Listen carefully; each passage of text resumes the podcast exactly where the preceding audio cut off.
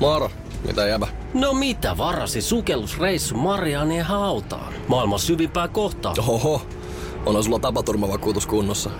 Meikäläinen ihan tässä töihin vaan menossa. No YTK, onhan sulla työttömyysvakuutus kunnossa. Työelämähän se vasta syvältä voikin olla. Kato ansioturvan saa alle 9 eurolla kuussa.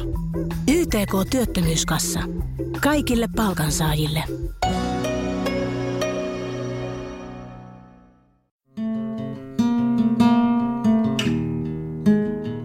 Tervetuloa Sivumennen podcastin pariin. Minä olen Johanna Laitinen. Ja minä olen Jonna Tapanainen. Ja tässä podcastissa me puhumme siitä, mistä ei ole puutetta. Eli hyvistä kirjoista. Jonna, minulla on sinulle vaikea kysymys. Olen valmis. Ja se kuuluu näin, että uskaltaisitko sinä kirjoittaa tunnustuksellista kirjallisuutta ja kuinka tunnustuksellista? No se, että mä ylipäätään teen podcastia, niin mä olisin sanonut viisi vuotta sitten, että en todellakaan tekisi tai en kertoisi niitä asioita, mitä olen täällä kertonut, niin ehkä mä viisikymppisenä uskaltaisin, mutta en vielä. On alueita, joihin mä en ikinä menisi, mutta, mutta mä oon vaan huomannut sen arvon niin monella tavalla, kun mä kuulen rehellistä puhetta. Ja säkin oot monta kertaa sanonut, kuinka maailma on täynnä hölötystä. Että sitten kun joku puhuu rehellisesti, niin sen tunnistaa heti jollain intuitiolla, että nyt ei ole mitään fasadeja. Mutta mä en ehkä pystyisi siihen, mä pistäisin kuitenkin jotenkin, jotenkin mä esittäisin, en vielä pystyisi.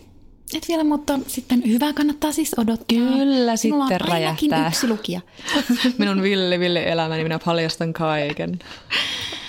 Puhumme siis tänään tunnustuksellisesta kirjallisuudesta ja käytämme nyt tätä käsitettä tässä iloisesti ja rintarottingilla. Puhumme päiväkirjoista, mutta ihan tähän alkuun me hieman mainostamme erästä tapahtumaa nimeltä Pod Off, joka tapahtuu Korjaamolla Helsingissä Kulmasalissa torstaina 7. päivä helmikuuta ja kello 20.00. Siellä kisataan podcastien mestaruudesta ja me olemme tietenkin itse oikeutetusti siellä paikalla. Meillä on siellä kova vastus, sillä siellä ovat myös omaa luokkaa, Politbyro, Kasper ja Mikko. Ja meillä on tiukat tuomarit, eli ketkä? Laura Freeman, Pietari Kylmälä, Toni Dunderfeld. Aika mainio kolmikko. Kyllä. Ja yleisö huuto äänestää voittajapodcastin, eli me tarvitsemme teitä sinne paikan päälle. Tulkaa nyt please. Eli itse varmoina paikalle lähdössä, mutta siis tosi hauska tapahtuma. Se on siis Sanoin festari, jos, ja siihen liittyy paljon muitakin mahtavia tapahtumia korjaamolla. Ja me jatketaan BookBeat-yhteistyöllä, eli vielä on aikaa rekisteröidy BookBeatissä ja käytä koodia sivumennen, niin saat tämän äänikirjapalvelun kuukaudeksi käyttöön ilmaiseksi ja aika on siis tammikuun loppuun asti. Ja meillä on muutama äänikirjavinkki. Me koko ajan parannamme äänikirjan kuuntelijoina. Johanna, mitä sä oot nyt kuunnellut? No mä olen lu- ku- luunnellut, kuunnellut. Uusi verbi. mä oon niin luova. Mä haluan uudistaa suomen kieltä. Mutta se on vaikea sanoa kuunnella kirjaa. Tästä on myös vaikea kuunnella. Törmäsin taas tähän. Ai oliko, oliko huono hetki? No, koska mä olen kuunnellut Alex Schulmanin Brin alla mina brever. Häh? Alex Eli mistä Schul- tämä kirja löytyi nyt? BookBeatista mä etsin sieltä ruo- ruotsinkielisiä kirjoja. Joo. Ja Alex Schulman on siis ruotsalainen kirjailija, toimittaja. Hän on, hän on tehnyt erittäin pitkän uran media-alalla. Ruotsissa on hyvin, hyvin näkyvä hahmo. Ehkä Ruotsin tunnetuimpia podcastajia. Mutta siis tämä kirja on siis tosi hyvä, mä tykkään tästä, mutta mä luulen, että mun täytyy siis, että jos mä oikeasti haluan todella päästä nyt sitten perille tästä kirjasta, niin mun pitää ehkä ostaa tämä Okei, okay, myös joo. printtikirjana. Joo. Tätä on siis kiva kuunnella, hän itse lukee tämän. Joo. Ja tämän kirjan pointti on siis se, että hän tässä kirjan alussa rupeaa kiinnittämään huomiota siihen, että hän on äreä niin kuin omassa perheessään. Hän on noin nelikymppinen, hänellä on muistaakseni kolme lasta ja puoliso. Ja sitten hän kiinnittää siihen huomiota, että, että miksi hän suuttuu lapsille ja, ja miksi hän niin kuin mököttää ja, ja murjottaa ja niin kuin tavallaan viestii semmoista vihaisuutta, että mistä se niin kuin kumpuaa se viha. Hänellä ei ole siihen niin kuin mitään perusteita. Ja sitten hän rupeaa tutkimaan omaa sukuaan, että löytyisikö se syy sieltä, tai itse asiassa erään terapeutin avulla hän niin rupeaa kiinnittämään siihen huomiota, ja hän tajuaa, että hänen äidin puolensa suku on aina käyttäytynyt niin. Mm. Ja sitten hän rupeaa jäljittämään, että no voisiko siellä löytää selitys sieltä, sieltä suvusta. Ehkä tämä on niin kuin tavallaan semmoisena ikään kuin juonen kuljettajana vähän epäuskottavaa jopa, jopa, että tavallaan joku meidän vihaisuus voisi tulla suoraan jostain suvusta, mutta se on kuitenkin niin kuin jotenkin, jotenkin mä tykkään tuosta kirjasta ja se jotenkin jotenkin kuitenkin johdattaa sitä semmoisen kiinnostavan löydön jäljille.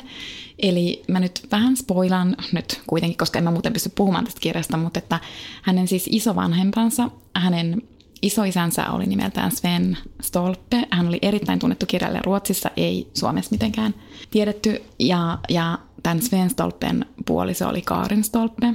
Ja tämä Alex Schulman löytää, siis tutkimaan tämmöisiä historiallisia lähteitä ja haastattelemaan ihmisiä, niin hän oppii, että tällä Kaarin Stolpella, eli hänen isoäidillään, oli suhde erään ruotsalaisen miehen kanssa, siis muun kuin tämän Sven, Svenin kanssa, siis 30-luvulla. Okay. Ja tämä Sven Stolpe ei ole koskaan antanut sitä tälle vaimolleen anteeksi. Okay. Ja hän on niin kuin kohdellut tätä vaimoaan vuosikymmeniä huonosti siksi, koska tämä on niin kuin ollut tämmöinen epäpuhdas Just. vaimo. Joo. Siis että hän on ollut sekä rakastava, mutta silloin kun hän, hän on menettänyt hermonsa, niin sitten hän on aina vedonnut siihen, että tämä vaimo on niin kuin pettänyt häntä. Sille kiva sille 60 vuotta käydä tätä asiaa läpi. Äh. No niin, mutta, mutta siis tämä on hyvä kirja, mutta kun tässä liikutaan siis siellä 30-luvulla, sitten Niin. tässä liikutaan Alex Schulmanin, olisiko se nyt sitten hänen teini-ikänsä tai lapsuuttaan 80-luvun lopussa, ehkä 89-luvun vaihteessa ja sitten nykypäivässä, mm. niin itse asiassa siinä on niin mun mielestä tosi vaikea pysyä kärryillä, että missä ajassa nyt sitten ollaankaan Joo, ja joo. kenen Joo, äänellä tiedän. puhutaan, koska eihän hän tietenkään voi olla kertojana siellä 30-luvulla. Niin. Hän voisi puhua tälleen. Ehkä hän on vanha sielu ja vanha ruumis.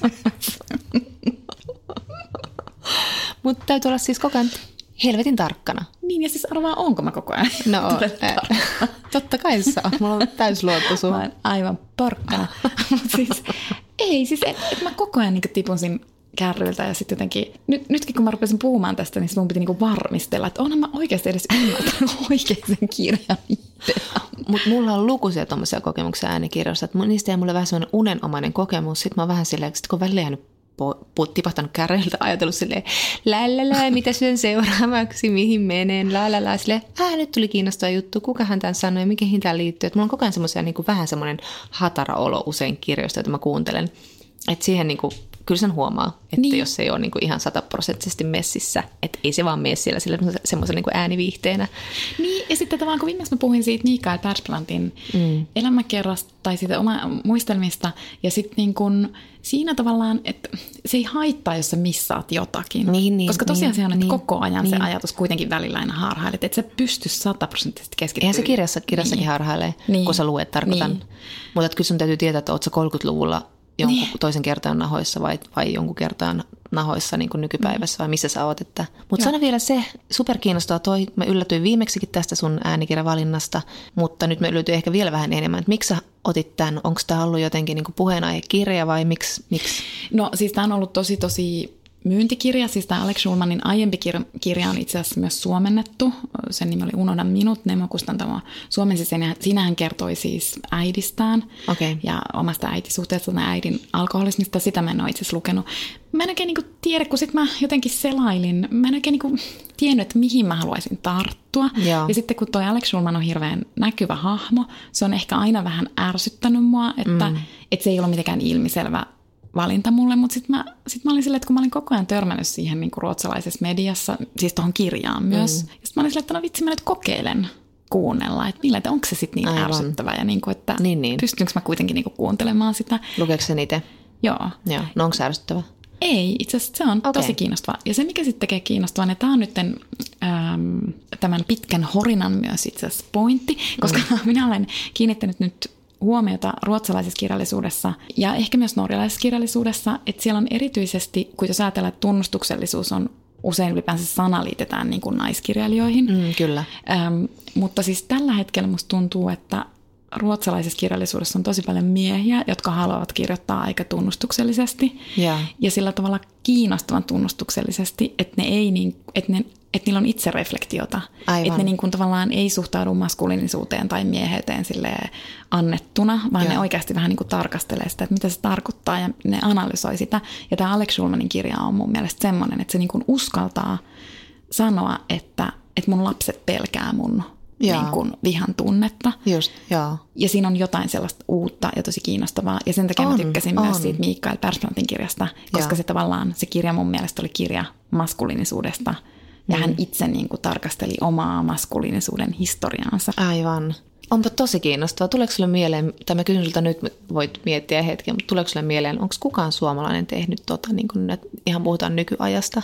No kun se on tosi hyvä kysymys, kun mäkin jäin itse miettimään, että kun se on musta ilmiselvää siis nyt Ruotsissa, ja me tullaan sun kanssa puhumaan heti kun toi Jonas sen Kemirin se mm. pappaklausulen suomennetaan, että mä toivon, että me puhutaan siitä, mm. koska siinä on vähän samaa. Tosin mun mielestä Kemiri on ehkä aina tehnytkin sitä, mutta siinä mm. on kuitenkin vähän sellaista samaa siinä, miten se käsittelee sitä sen päähenkilön isyyttä, eli semmoisen noin kolmekymppisen miehen isyyttä, niin se, että miten, miten niin kuin tunnustuksellisesti se sitä tekee. Riippumatta Aivan. siitä, kirjoittakaa hän nyt erityisesti omasta elämästään, mutta ihan varmasti siinä on niin kuin omia kokemuksia paljon. Eli mä siis rupesin sitten kyllä miettimään tätä hyvin paljonkin, että onko Suomessa tällaisia kirjoja. Ja mm. sitten ehkä sitten nuoremmassa polmessa voisiko olla, mutta kun en, en mä tietenkään, en mä sit lukenut niitä kaikkia. Että sitten jotenkin me ollaan aiemminkin sun kanssa puhuttu, että meidän mielestä Suomi on niinku tosi macho-kulttuuri. Mm. niinku, mm. Niin, se on niin. tosi macho-kulttuuri, että täällä niinku harva mies on vielä valmis jotenkin siihen. Niin, ehkä se kulttuuri ei ole sit valmis tosiaan. Edelläkävijöitä ei ole ollut sillä tavalla ja sitten tuli vain mieleen siis Rafael Donner, kun sä puhuit niistä sen esseessä, mm. että niissä oli sitä, sitä, että mietittiin vähän niin kuin no sitä. No siinä oli, joo, totta. Siinä joo. oli sitä.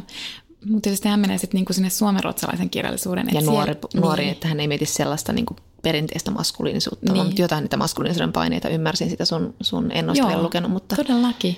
Ja ehkä sitten jossain, mutta se saattaa olla taas sitten suomenruotsalaista perimää, mm, niin kuin niin, kirjallisuuden aivan. perimää, koska Kyllä. onhan jossain Tavallaan voisi ajatella, että joku Henrik Tikkanen on tehnyt sitä, vaikka se niin, tavallaan oli siis niin. supermiehinen kirjailija, mm, mutta kun kyllä. se teki myös satiiria. Että sehän... Niin, aivan, kyllä. Ja sitten joku Peter Sandström ehkä tekee kuitenkin sitä jollain tavalla. Tietyllä tavalla kyllä, joo. Ehkä siellä suomenruotsalaisella puolella, mutta, mutta voi olla, että mä niinku missaan jonkun ihan ilmiselvä. Niin, Melkein aina tulee niin. sellainen olo, että jos sanoo, että mä en nyt keksi mitään esimerkkiä, niin sitten on joku ilmiselvä no, esimerkki. Hans Ruslingin hengessä meillä ei tarvitse olla nyt tästä varmaan mm. mielipidettä. Me mietimme sitä ja palaamme mm. siihen ja vinkatkaa meille, jos te olette mm. tästä, no onhan näitä nyt Herran niin. Jumala, mutta mulle ei itselle tule yhtään mieleen. Ja, ja olisin siis, kuten sanottu, miehet ovat ja naiset ovat eh, kiinnostuneita miesten elämästä ja ylipäätään niin kuin, olemme kiinnostuneita maskuliinisuudesta ja miten, miten niin kuin miehet kokevat ne paineet. Olisi tosi kiinnostavaa kyllä kuulla ja lukea sellaista kirjallisuutta. No mitä sinä olet kuunnellut, Jonna? No sä sanoit jo, että me puhutaan tänään tunnustuksellisesta kirjallisuudesta ja liitit sen naiseen, eli me puhutaan Aila Meriluodon vaarallista kokea päiväkirjakokoelmasta. Ja siitä innoittuneena mä menin sitten kuuntelemaan ää, hänen lapsuusvuosiin ja nuoruusvuosiin sijoittuvaa kirjaa Mekko meni taululle.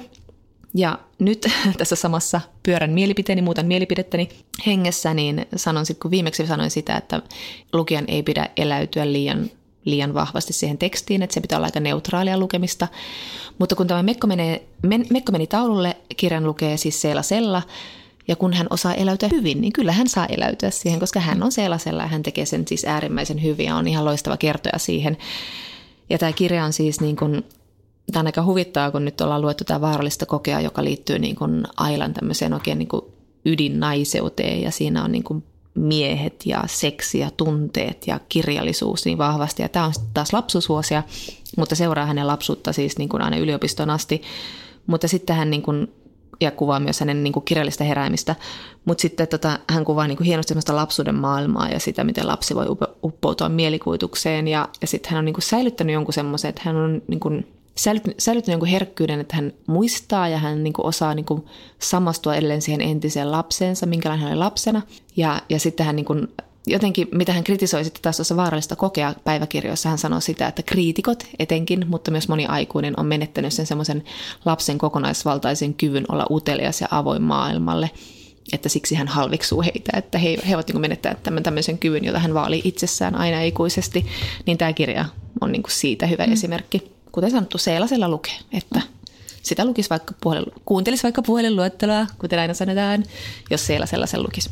Sä osasit ilmeisesti sitten etsiä, tai sä käytit hakutoiminnassa meriluotoa, koska en mä ole niin nähnyt, että se sinne etusivulle nousi silmään. Ei, ei, ei, ei, ei ollut niin. etusivulle, ei ollut suositelluissa. Joo, etsin ihan meriluotot, mitä siellä on siitä.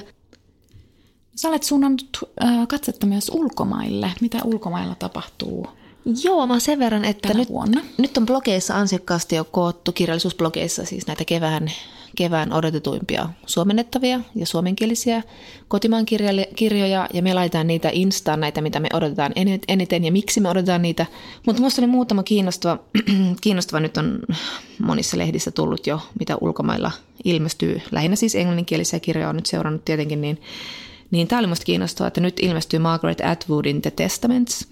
Ja sä kysyit multa heti sitten, että onko se siitä TV-sarjasta. No minä lähdin googlaamaan ja sain selville, että ei, se on, tota siis, se on ihan oma versionsa. Mistä olen iloinen, koska siis mä en ole jaksanut katsoa sitä toista kautta. Etkö säkään ole? Ai hetkinen, sä et ole katsonut ollenkaan sitä. Mä katson sen ekan kauden, Niin, mutta en se- toista kautta. Niin, niin, niin mäkin katsoin. Mä katsoin sen ekan jakson ja sitten se alkoi mun mielestä jotenkin liian sokeraavasti, liian sillä tavalla. Mä jotenkin, se vieraannutti mut. Mä vähän silleen, mm, eh. Sitten sit mä en halunnut palata siihen. Siinä oli jotain semmoista, semmoista, vähän niin kuin, no luotaan työtävää jollain tavalla. Niin olin iloinen, että luin, että tämä Margaret Atwoodin kirja ei siis perustu tähän TV-sarjaan, eikä se ole niin mitenkään sen kanssa tekemisissä. Että tämän jatko-osan The Testamentsin, niin siinä on siis kolmen, kolmen naista kertojana, ja se on niin kuin 15 vuoden jälkeen näistä tapahtumista, mitkä nähtiin siis Handmaid's Taleissa orjattaressa tai luettiin. Ja se on kyllä kiinnostavaa nähdä, että mihin se menee ja onko se niin, niin hyvä. Ja sitten Margaret Atwood on sanonut, että hän on siis tota, se kirja perustuu kaikkiin niihin kysymyksiin, mitä häneltä on kysytty Gileadista, Aa. mutta toki monia asioita ja vastaamatta, mutta siellä on paljon tämmöisiä, mitä hänelle on fanit lähettänyt, että mitä, miksi, koska, kuinka. Kiinnostavaa. Ehkä tämmöistä pientä fanifiktiota. Sitten oli toinen tämmöinen kiinnostava, Elizabeth Strout, jonka kirjaa, Lucy Barton. Joo, nimeni on Lucy Barton, En kehuimme, mäkään näkään koko sitä nimeä muista. se, tota, sitä kehuimme hirveästi ja niin kehui moni muukin. Ja puhuttiin siitä taas sitten tästä upeasta Olive Kittredge, ää, Pulitzerin voittaneesta kirjasta ja sarjasta, jossa Frances McDormand esitti Olive Kittredgeä. Niin tälle rakastetulle kirjalle ja TV-sarjalle ilmestyy siis nyt uusi jatko-osa. Olive Again on kirjan nimi. Saa nähdä, tuleeko siitä HBO-sarja, en tiedä. Musta on ihana toi nimi. Niin on, niin. Ja kaikki heti, Olive. Ja siis se oli niin mahtava hahmo, siis niin ihana hahmo. Ja sitten vielä kolmas, Zadie Smith, Grand Union. Siinä tulee siis ö, novellikokoelma, että aivan mahtava. Fanityttö kiittää. Me olemme ehtineet katsoa myös televisiota. Aina telkkari ehti katsoa. Mutta jotenkin en minä tiedä liian vähän. Ja mm. täytyy siis sanoa, lähetän tässä äh, HBOlle terveisiä, koska siellä varmasti kaikki korvat voin kääntää simultaani tulla tämän englanniksi. No ole hyvä, koska minä en saa sitä toimimaan. Minulle tapahtuu joka kerta, kun mä yritän katsoa jotain sarjaa, niin siihen tulee, että tässä tapahtuu jokin virhe Ihan koko totta. ajan. Eli siis onko mä oikeasti unohtanut maksaa sen laskun? Ei, kyllä siihen sitten tulisi, että sä oot unohtanut maksaa sen laskun. No ei välttämättä. Mä veikkaan edelleen, että sä oot unohtanut maksaa sen laskun. Onko mä vaihtanut kokeillut sammuttaa sun tietokonetta? Yleensä kysytään ekana näin. Niin, ärsyttävää. Siinä vaiheessa mä yritän hermostun, sitten mä sammutan sen tietokoneen ja sitten se toimii. Totta kai mä oon yrittänyt sammuttaa. Ai, ai nyt se toimii. Näin käy yleensä, kun ATK-tukihenkilö tulee mulla. Hei, niin, mutta tota, anteeksi, mä näin innokkaasti lähdin liikkeelle. Mutta siis mä olen katsonut Jonas Gardelin uusimman sarjan, mutta huvittavaa kyllä, sä äsken juuri sanoit, että miten sä googlasit Margaret Atwoodin uudesta kirjasta jotain. Mä unohdin nyt googlata sen nimen, mä en muista sen sarjan nimeä, vaikka mä oon kattonut sen. Että anteeksi. Jonas Siinä- Gardelin uusi sa- TV-sarja. No, No Yle Areenalta se löytyy. Siinä no, on jotain kukkia. Jos nyt Kukat. leikataan tästä poikki ja nyt googlaat sen, mikä sen sarjan nimi on. Googlattu. no niin, eli Jonas Gardelin uuden TV-sarjan nimi on Päivät, joina kukat kukkivat. No niin, ei se ole niin vaikeaa. No niin, ja tämä oli ihana sarja. Tämä ei tietenkään ollut yhtä hyvä kuin Älä pyyhi mm. kyyneliä paljon käsin. Mm. Oliko se niin? Oli, oli. Sitä mä en. Mutta anyway, siis tää oli niin kuin ihan, mä tykkäsin katsoa tätä aivan hulluna. Mä katsoin heti, tämä ilmestyi siis tammikuun alussa, ja mä katsoin tämän heti, ja jotenkin sillä on niin ihana kerronnan lahja. Tämä on myös nyt, tota, miten sanottu, mä oon todella pahoillani tästä kerronnan, lahjasta. Lumoava? antakaa anteeksi, mutta si- mä en käytä tätä sanaparia enää ikinä. No mä niin. käytän sitä koko ajan.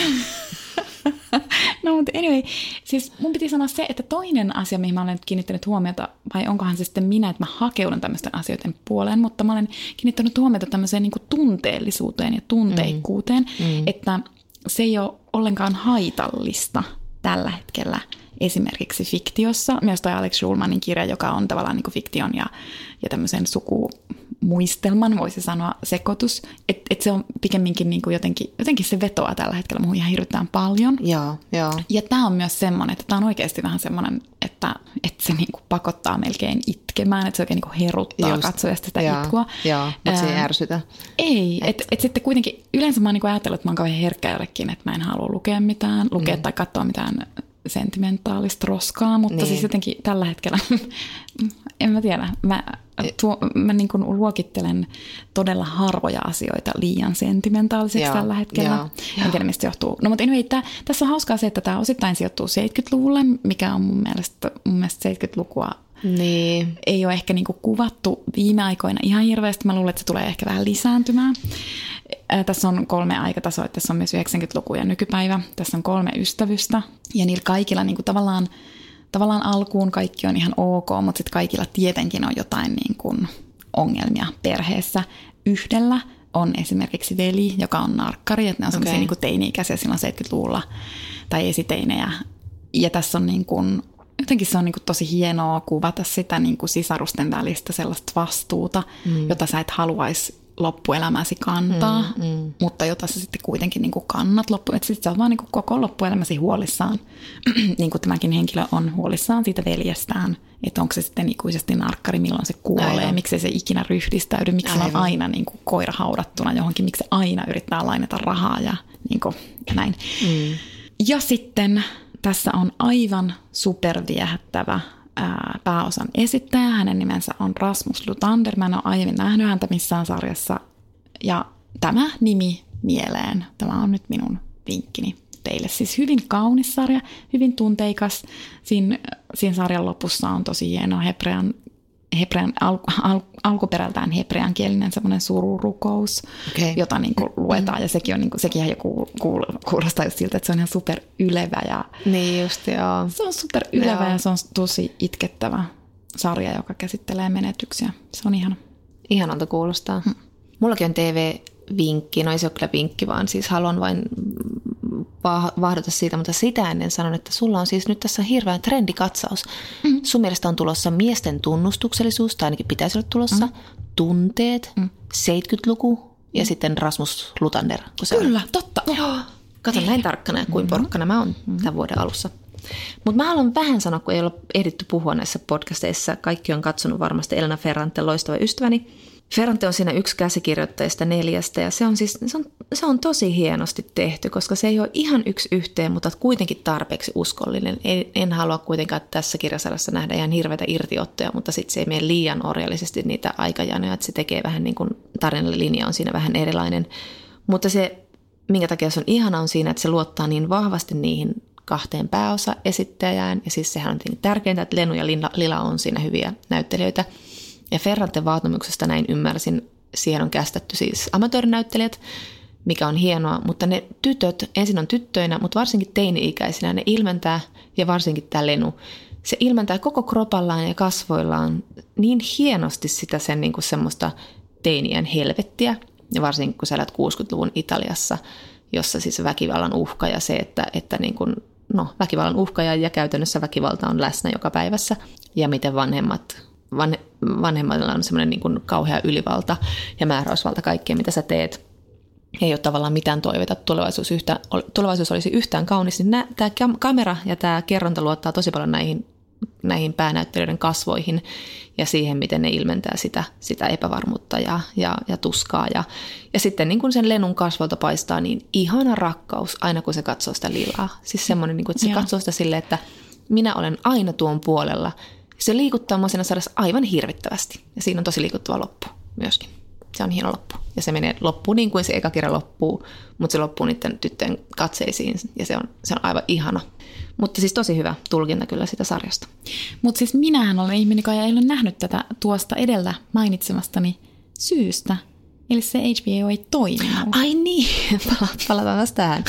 Terveisiä HBOlle. Joko sä tul- joko sinä tulkkasit, minä katson eh, sinua. Johanna Laitinen, she doesn't. No, se meni hyvin.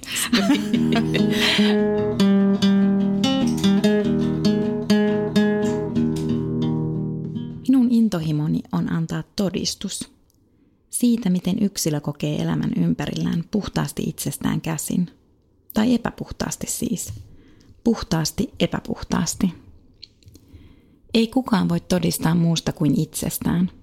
Syvimmin yksilöllinen, henkilökohtainen on syvimmin objektiivista, mutta runoilija siihen tarvitaan.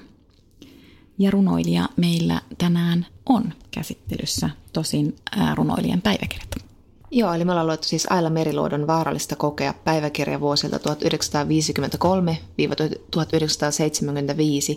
Ja itse asiassa Aila Meriluoto täytti viime viikolla 90, 95 vuotta. Onnittelumme hänelle.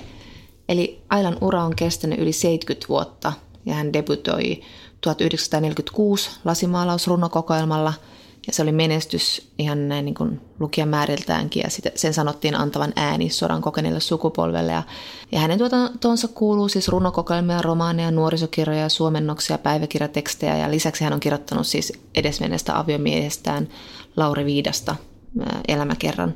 Ja hän asui vuosikausia Ruotsissa sen jälkeen, kun pääsi eroon tästä kiivaasta ja ilmeisen mielisairaasta miehestään. Ja muutti sitten neljän lapsen kanssa sinne Ruotsiin ja eli siellä vuosikausia. Ja tämä kirja, Vaarallista kokea, niin oli yksi hänen tuotannosta, joka hänet nosti taas tunnetuksi.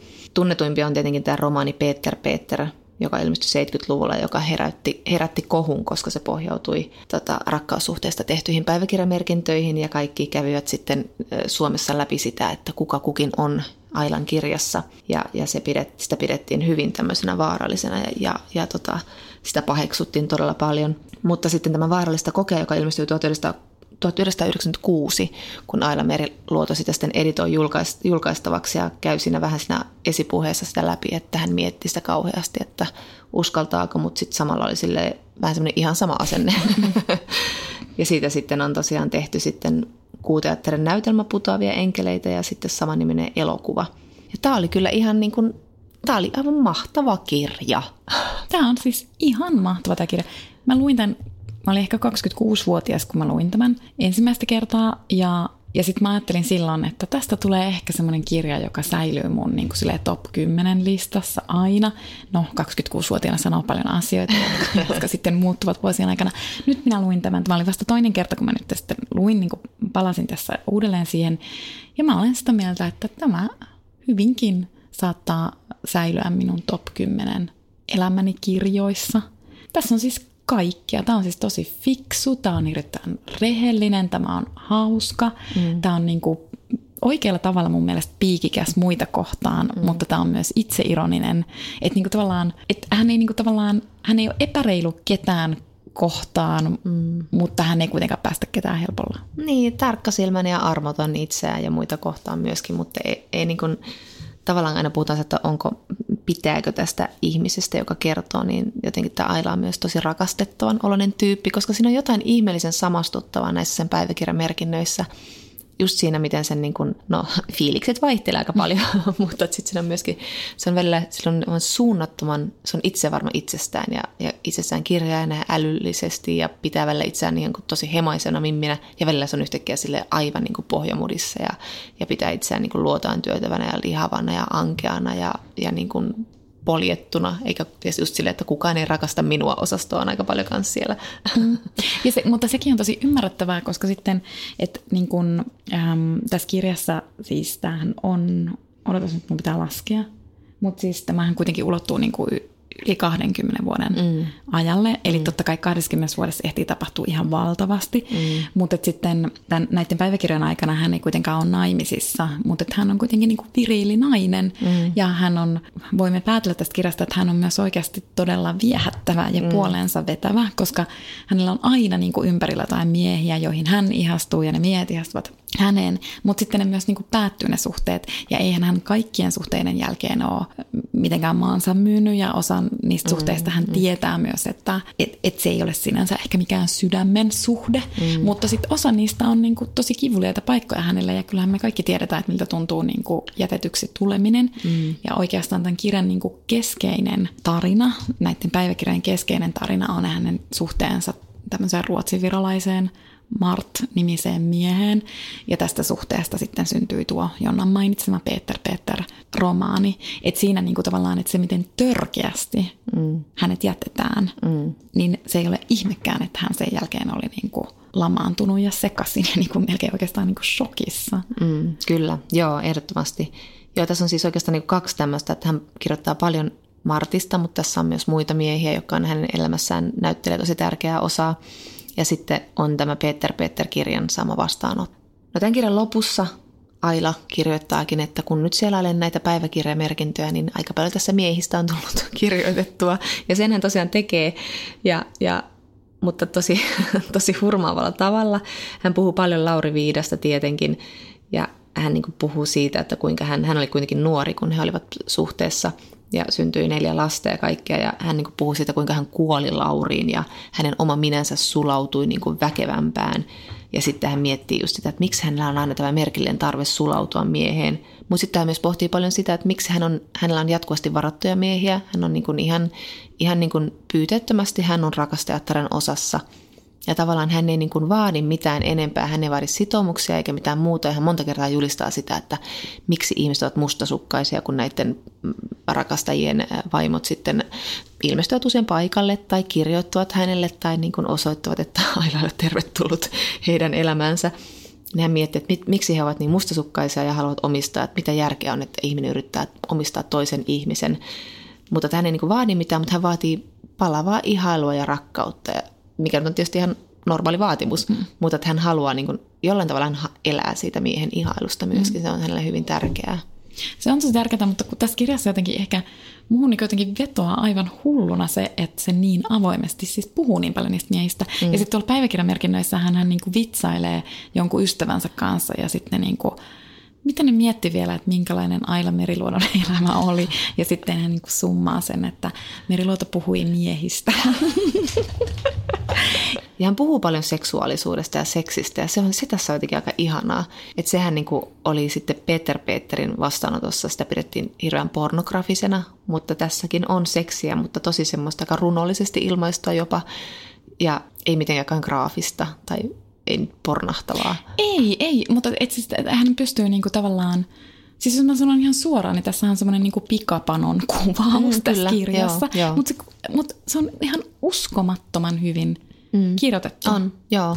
Löytäisinkö sen? Se oli niin mahtavaa, se oli, mm, lue jos löydät. Ja mä sanoin jo tuossa siitä, että kuinka hän ihmettelee sitä, että miksi ollaan parisuhteessa mustasukkaisia ja halutaan omistaa se toinen ihminen, niin sitten hänellä on myöskin semmoinen niin hänen elämässään tämmöinen alajuone, että hän koko ajan haluaa kapinoida sellaista pikkuporvarillisuutta vastaan ja sovinnaisuutta vastaan. Että hän puhuu lapsuuden tukahdetusta miljöistä, että kuinka ahtaaseen moraaliin rigoröösisti pitäytyvät vanhempani juuri sillä tavalla aiheuttavat minun seksuaalisen perversiyteni.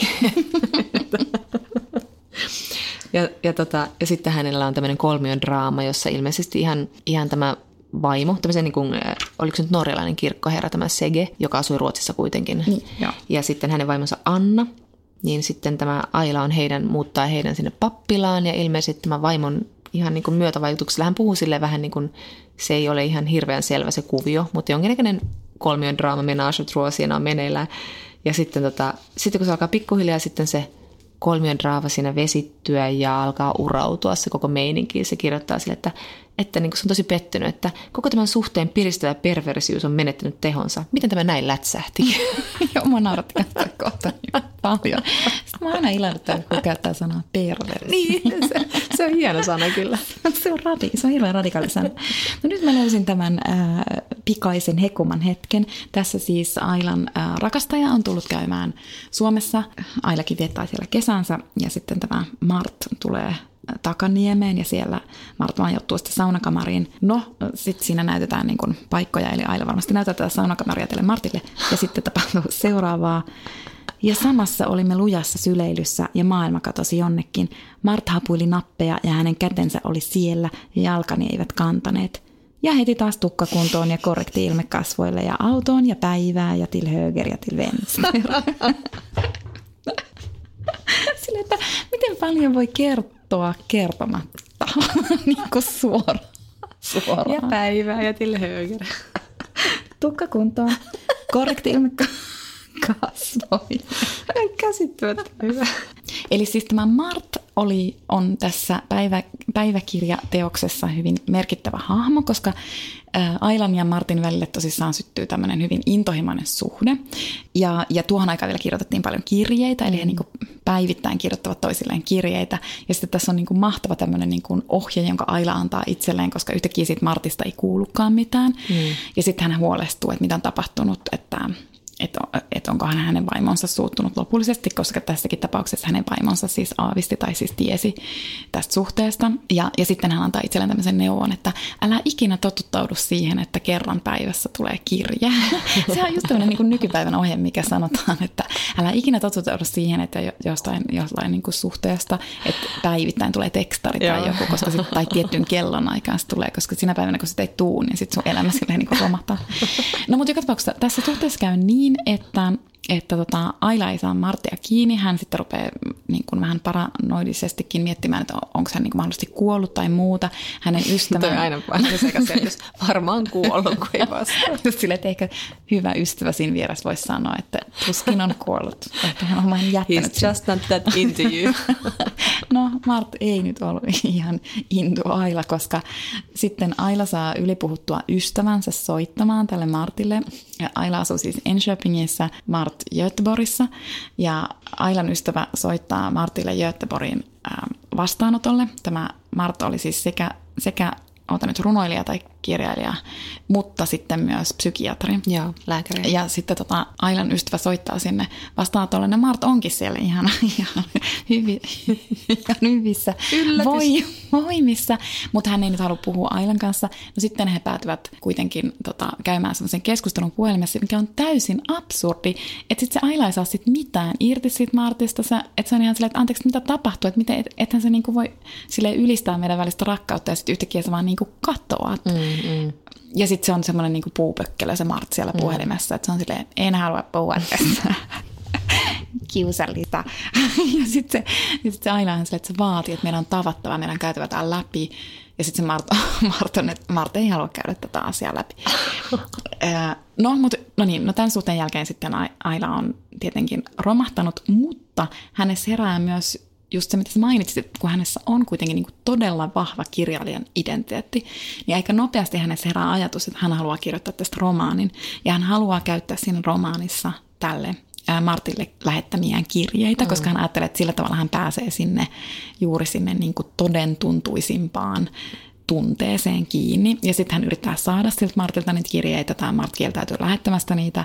Hän, Aila saa kustantamoltaankin siinä apua, ja siinä vaiheessa Mart sitten uhkaa haastaa, haastaa Ailan ja, kust, ja kustantamon oikeuteen tällaisista ikävistä uteluista, mikä on siis täysin järjetöntä, koska mm. eihän siis tällaista lakia siis olekaan. Mutta osattiin sitä uhriutua jo Joo, kyllä.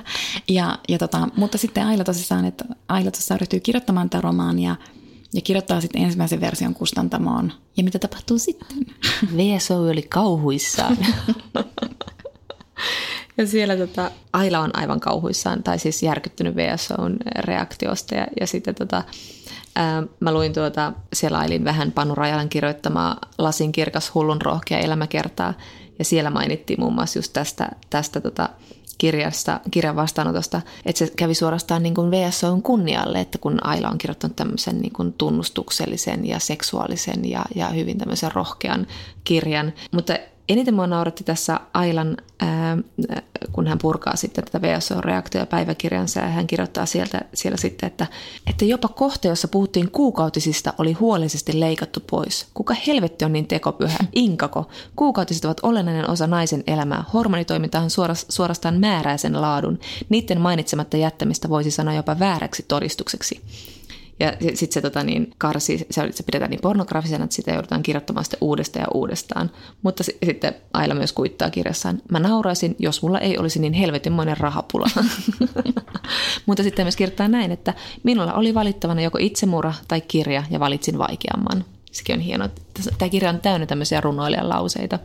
Ja toi on, niin kuin, tämä on ihan järjettömän kiinnostavaa mun mielestä, että, että se miten se, niin se Aila tavallaan taisteli siitä oikeudestaan kirjoittaa todella tunnustuksellinen kirja. Ja Kyllä. sitten toi sitaatti, millä me aloitettiin nyt tämä Ailasta kertova jakso, että tavallaan, että hän piti siis todella todella tärkeänä sitä, että hän tarkastelee itseään ja omia tunteitaan ja sillä tavalla hän ajatteli, että hän löytää jotain niin kuin todella aitoa. Ja hän oli siinä täysin oikeassa, koska mm-hmm. okei, tämä kirja Peter Peter sai Helsingin Sanomissa murskakritiikin. Pekka Tarkka lyttäsi sen täysin, mutta hän sai hirvittävästi myös niin kuin lukijapalautetta, mm. erityisesti naiset ihastuivat tähän kirjaan. Että, että niin kuin tavallaan siis se, että, että Meriluoto ehkä kuvitteli kirjoittavansa jostain täysin yksityisestä asiasta ja yhtäkkiä osoittautuu, että se onkin niin kuin kokemuksena jotain sellaista, jota todella monet naiset ovat kokeneet.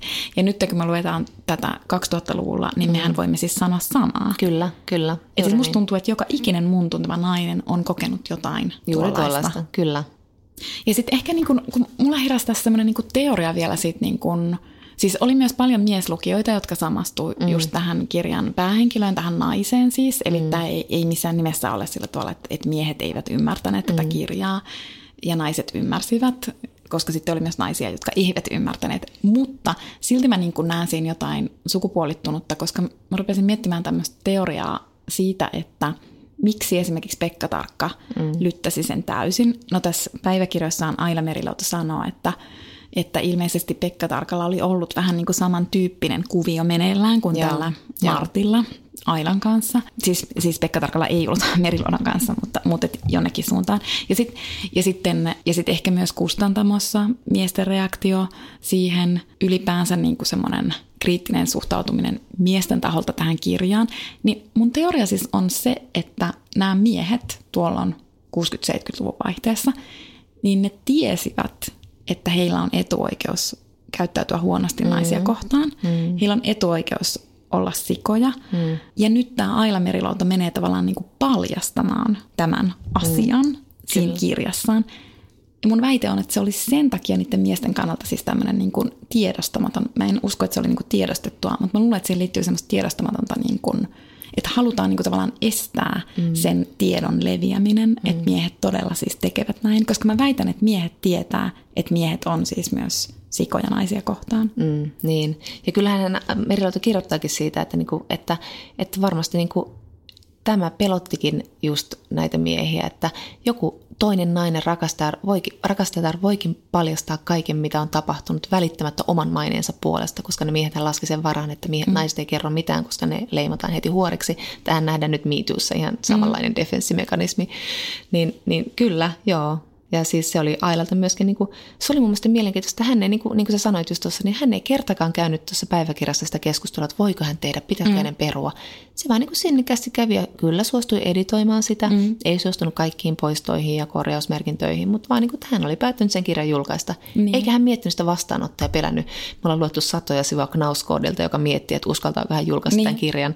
Ja ihan samanlainen kirja tietyllä niin. tavalla, no tämä on siis täysin romaan, fiktiota.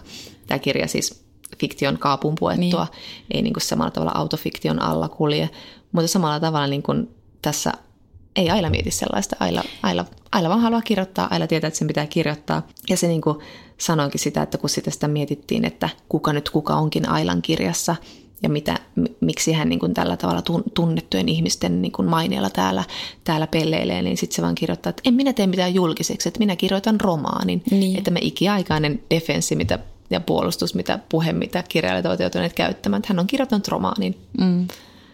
Niin mä jäin vielä miettimään sitä miesten reaktio siis sillä tavalla, että kun 60-luku oli sinänsä kiinnostavat siihen asti. Miehiä oli suojannut myös äh, jois, joissakin maissa myös juridisesti, mutta siis niin kuin, tällä tavalla niin kuin sosiaalis-moraalisesti se, että avioero ei ollut yleistä. Mm. Ja silloin tavallaan tietysti miehet pystyvät tekemään mitä tahansa. Mm. Niitä ei tarvinnut koskaan niin kuin pelätä, että ne rouvat jättävät heitä, koska Mink, niillä aviovaimoilla ei... Ja rouvat niin, sitten mennyt. Niin. niin. Mutta sitten se 60-luku oli niinku murroksen aikaa ja sitten sit jotenkin se kuvastaa se niiden reaktio mun mielestä sitä, että ne vaan niinku yhtäkkiä tajuu, että herra Jumala, että nyt jos tämä Meriluoto tämän kirjoittaa ja nyt se paljastuu, että mitä nämä miehet niinku koko ajan tästä puuhailee näissä avioliitoissaan. Niin. ja kaikki niinku romahtaa. Niin. Ja kuten sanoit, tiedostamattomasti mm. pelkäsivät. Ja jos Tarkalla on ollut tämmöinen oma kuvio, niin ilman hän on lytänyt tämän Hesarissa.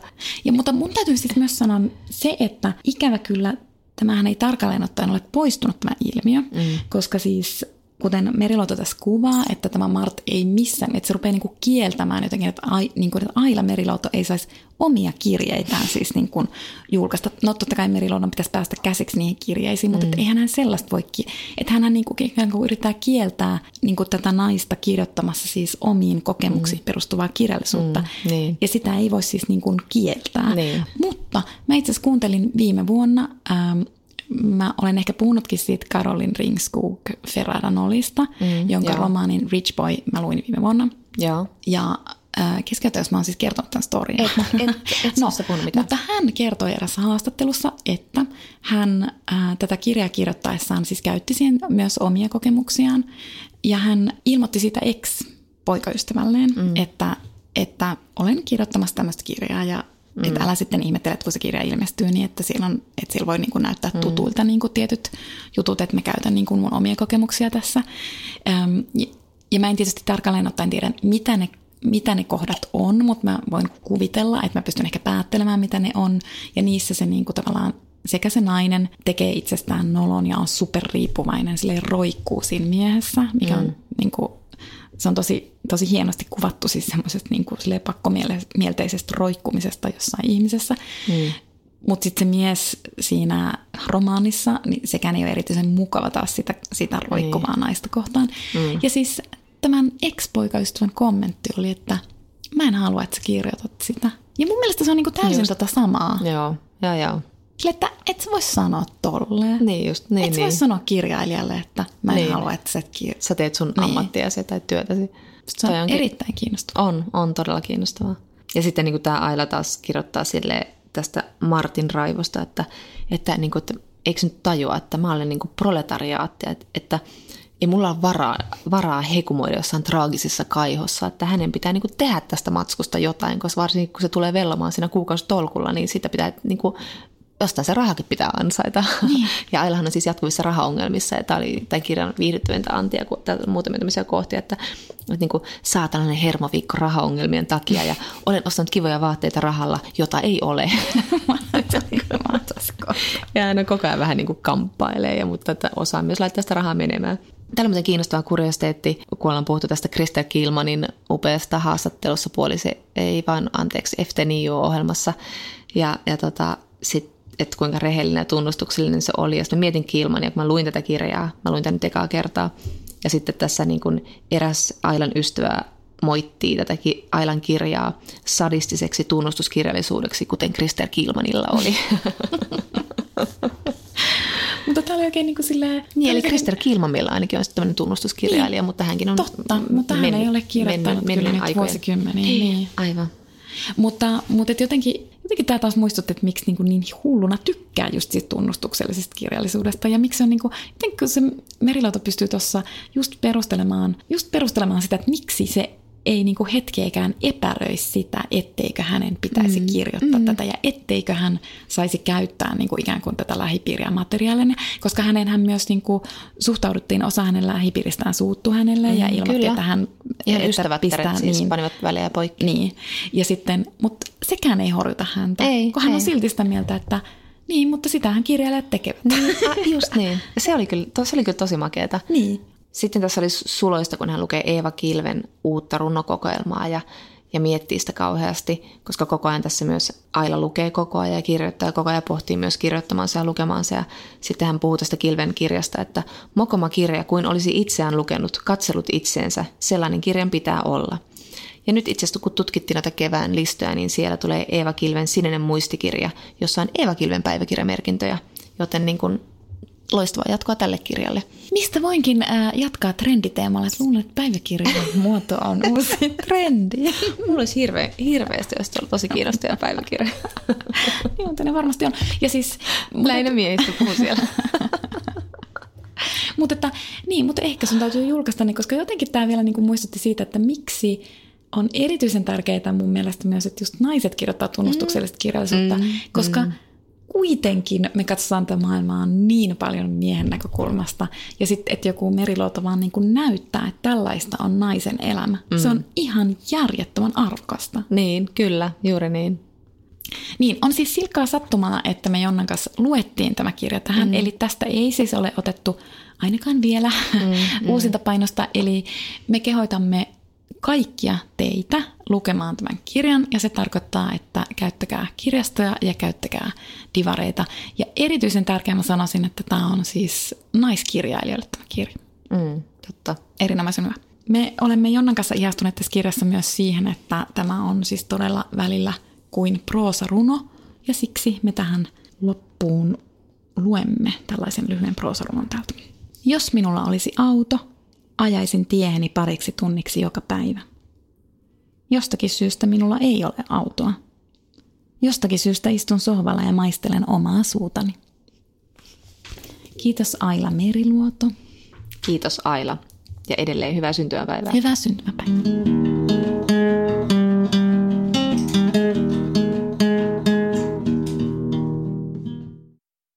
Moro, mitä jäbä? No mitä varasi sukellusreissu Marianien hautaan? Maailman syvimpää kohtaa. Oho, on sulla tapaturmavakuutus kunnossa. Meikäläinen ihan tässä töihin vaan menossa. No YTK, onhan sulla työttömyysvakuutus kunnossa. Työelämähän se vasta syvältä voikin olla. Kato ansioturvan saa alle 9 eurolla kuussa. YTK Työttömyyskassa. Kaikille palkansaajille.